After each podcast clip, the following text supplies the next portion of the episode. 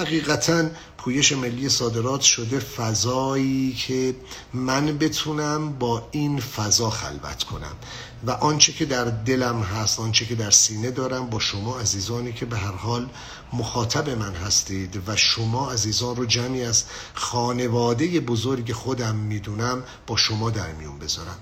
در باب شیرینی کارآفرینی شیرینی کسب و کار این رو به جد میگم به همه شما عزیزان. هیچ چیزی جذابتر شیرینتر از صادرات جذابتر و شیرینتر از ارزاوری در صحت و سلامتی نیست. اینی که شما بگید می‌خواهم کاری رو رقم بزنم که اقتصاد کشورم بهش نیازمند. که آیندگان این کشور آیندگان این مرزوبون به اون نیازمندند. چه کاری جذابتر از صادرات؟ چه کاری جذابتر از ارزاوری پس هر چه که می‌دانم دانشم تجربیاتم همه رو با شما به اشتراک می‌گذارم. با این امید که شما عزیزان هم با این مسیر با این این این lifestyle متفاوت در فضای کارآفرینی در واقع همراه بشید و یک خط و مشی متفاوتی رو ترسیم بکنید. از اون طرف تجربیات تلخ. اصلا دلم نمی‌خواد بار دیگه شما اتفاقات بد تلخی های کسب و کار من رو تکرار بکنید. و دیروز که در صدد بودم پستر برنامه لایو امروز رو سرکار خانوم قشمی طراحی بکنن و من حالا در کنارشون داشتم یه سری اصلاحات رو انجام می‌دادم. دلیل این برنامه رو شاید شاید به این شکل ترسیم کردم که در یک سالی که گذشت آنچه ضرر به مجموعه من وارد شد سر همین مبحث بود. بیمه صحیح کالاهای صادراتی. هر وقت من عوامل حمل و مشتریانم با مسیر بیمه حمل کالاهای صادراتی من به درستی تعامل نکردن مجموعه من با خسارت مواجه شد. پس اگه قرار باشه کارنامه یک سالم رو نمره بدم و باز یه بازنگری بکنم چند اتفاق در سازمان من بلده و یکی از مهمترین اتفاقات بحثی است مباحثی است که با پوشش صحیح بیمه حمل صادراتی می‌تونه اغلب این خسارت ها جبران بشه. تازه منی که خودم رو خدای علم صادرات می‌دونم خدای دانش صادرات می‌دونم. دیگه میگم آقا امکان نداره. امروز در تاریخ مثال می‌زنم 15 مارچ 2021 اتفاقی در فضای کسب و کار صادراتی رقم بخورد و محمد امین آجکازمیان نداند.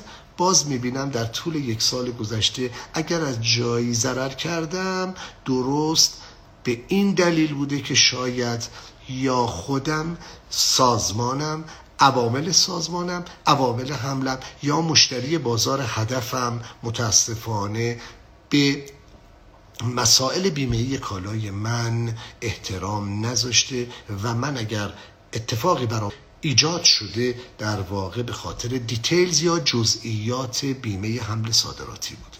پس این موضوع از این باب برام مهمه که می‌خوام یک سال گذشته خودم رو یک بار دیگه رسد بکنم بگم چه اتفاقاتی برام افتاده با شما عزیزان در میون بذارم و بعد راهکارهاش رو هم پیدا بکنیم و وارد جزئیاتش بشیم.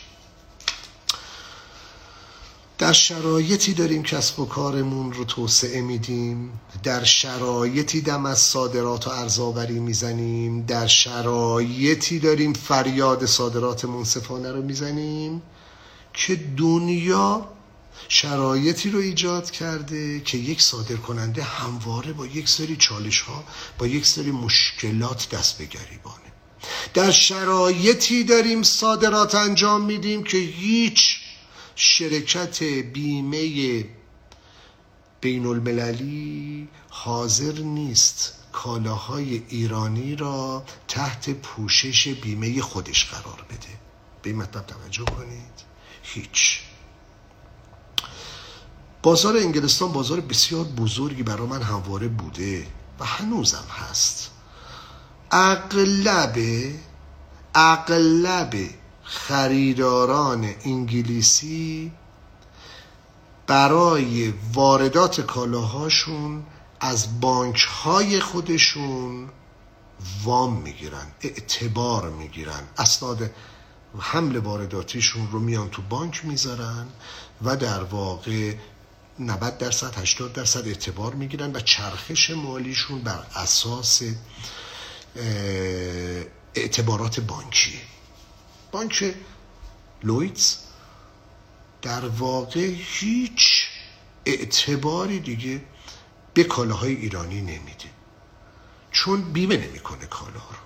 و اغلب بانک های انگلیسی امروز میگن آقا من زمانی فقط اعتبار میدم که اوریجین کالای تو ایران نباشد. چون بیمه قوی روی این کالا نیست. حالا شما تصور کنید شرایط می‌خواید با شرکت های انگلیسی کار بکنید. تصور کنید که می‌خواید توسعه بازار هم بدید. و این نه فقط در انگلستان در تمام دنیا این قانون حاکمه. پس منی که در مسیر بازاریابی خودم با یک چالش خریدار خودم مواجهم.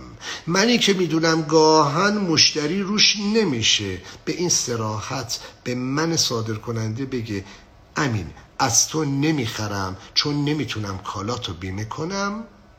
اولین پیشنهاد تخصصی که باید به خریدار خارجی خودم بدم اینه که بگم آی مشتری خانم مشتری تمام کالاهای صادراتی من تحت پوشش حمل صادراتی کلوز کلوز آ آل ریسک قرار داره. از مبدع تا مقصدی که یا سیوای کانتینر یارد کشورهای هدف بازارهای صادراتی یا انبار تو در بازار هدف هست. پس تمام کالاهای صادراتی من تحت پوشش بیمه است. و لذا تو اصلا غمی نداشته باش از اینکه بخوای با چالش بیمه ای مواجه بشی. آقا اعتبارات هم پس چی میشه؟ خب متاسفانه باید بگم نمی‌تونی روی کالاهای با اوریجین ایران شاید اعتبار بگیری. خب این یه چالش بزرگ. در این رابطه در گام هشتم قرار صحبت بکنیم تأمین منابع مالی. ولی خیلی ساده خیلی خلاصه بخوام خدمتتون بگم در این رابطه شاید خیلی با هوشمندانه با راهکارهای محدودی باید مشتری خودمون مجاب کنیم. ولی در باب ایمنی ایمنی یا امنیت صادرات کالامون و در کنار اون از این باب که به خریدار خودمون از همون گام نخست. این مطلب رو منتقل کنیم که تو با آرامش خاطر از آنجایی که من کالام تحت پوشش بیمه آل ریسک قرار دارد تو می‌توانی نسبت به خرید خودت اقدام بکنی. این مهمترین اتفاقیه که باید تکرار بکنم. از همون گام اول در همون سخن ابتدایی با خریدار خودمون وارد بحث بشیم. تو پرانتزی مطلب رو بگم چون خب به هر حال عزیزانی که دارن مطالب من رو گوش میدن شاید برخی از حالا برنامه های قبلی من رو میس کرده باشن یا گوش نداده باشن. استفاده می‌کنم از کلمات انگلیسی به خاطر اینکه آرام آرام عادت کنیم از این کلمات باید استفاده بکنیم. در محاوره های تجاری. ممکنه فرصتی رو من از دست داده باشم. مطلبی رو آقای آچکازمیان گفتن آقای آچکازمیان با شرکت ایرانیمون بازاریابی بکنیم یا با شرکت های خارجیمون؟ سوال خیلی جذابیه. سوال خیلی جذابیه و سوالاتی که به دبیرکاری پویش ملی صادرات گاهن منتقل میشه می‌بینم که جوابها مشترکه. من اعتقاد دارم که خریداران خارجی با باور به تحریم ها علیه ایران همچنان اصرار دارن که کالاهای خودشون رو دست اول دست اول از مبدع خریداری بکنن.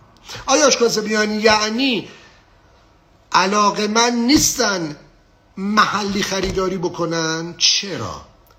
محلیه هم برای خودشون نگر میدارن. یعنی اگر یک انباری در شهر هامبورگ باشد که پسته در اونجا نگهداری می نماید از آن جایی که بحث ریسک آفلاتوکسین رو دیگر ندارند بالاخره میاد برای در برنامه ریزی خودش روی اون انبار هم فکر می‌کنه. اگر به هر حال امین محمد امین آشکازمیان نتونست منو تأمین کنه پس من باید از اینجا هم بتونم خریداری بکنم. پس قیمت ها رو هی سعی می‌کنه به صورت مقایسه برای آنالیز تولید خودش آنالیز قیمت گذاری خودش مد نظر قرار بده. ولی امکان نداره یه مشتری بزرگ باشد و نیاد راهکارهای خرید مستقیم از مبدع رو برای خودش خلق نکنه. امکان نداره.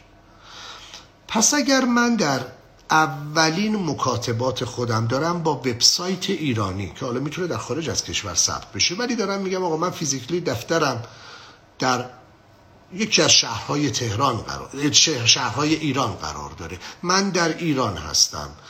من دارم از مبدع به تو قیمت میدم. من این وجوه تمایز رو دارم. در کنارش تو پرانتز میگم با این مطلب توجه داشته باش که من شرکت های خارجی دارم. تمام مطالب امشب مهمه. کلمه کلمه رو بهش برمیگردیم. من شرکت های خارجی دارم. سیستر کمپانی در در کشورهای دیگه دارم که به هیچ عنوان تو رو در واقع نقل و انتقالات مال نقل و انتقال مالیت رو با مشکل مواجه نمی‌کنن و اینها سبب میشن تسهیل پیدا کنه مسیر صادرات تو. پس در همون ایمیل اول. حالا میگیم آقا من رفتم یه ایمیلی رو در یک بازار واسطه ای هم درست کردم یه وبسایتی رو اونجا طراحی کردم در آلمان در ترکیه در امارات در هر کشور دیگه ای که مد نظر داریم که آقا من در اونجا نشستم حالا می‌خوام بگم آقا کالای ایرانی می‌خری؟ خب شاید طرف ابتداعا توجیه نشود. ولی اگر باز شما در همون introduction letter اولیه در همون معرفی اولیه بگی آقا من دفتر خارجی مجموعه خودم هستم که در ایران مستقر هستیم و ما برای فراانجام فرایند تعاملات مالی با این آدرس ایمیل داریم با شما مکاتبه می‌کنیم.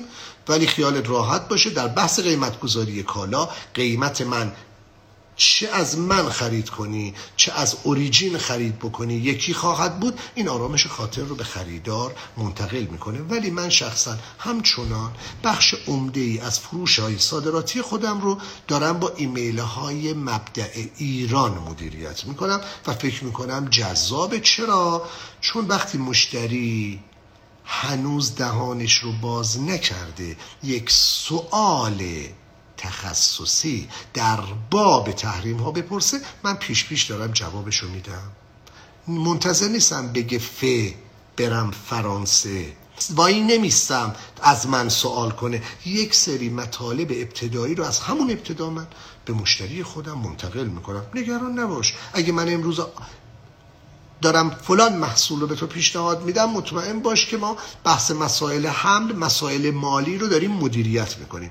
اون زمانی که میگم پویش ملی صادرات تسهیلگری می‌کند از این بابت است که اگر عزیز دلی با چالشی مواجه شد پیش پیش با دبیرخانه با خود من مطلب رو مطرح بکنه و ما سعی می‌کنیم اون پیش نیازها رو برای عزیز دلمون مرتفع کنیم تا در مذاکره خدایی نکرده با چالش مشکل یا دغدغه مواجه نشود. پرانتز بسته.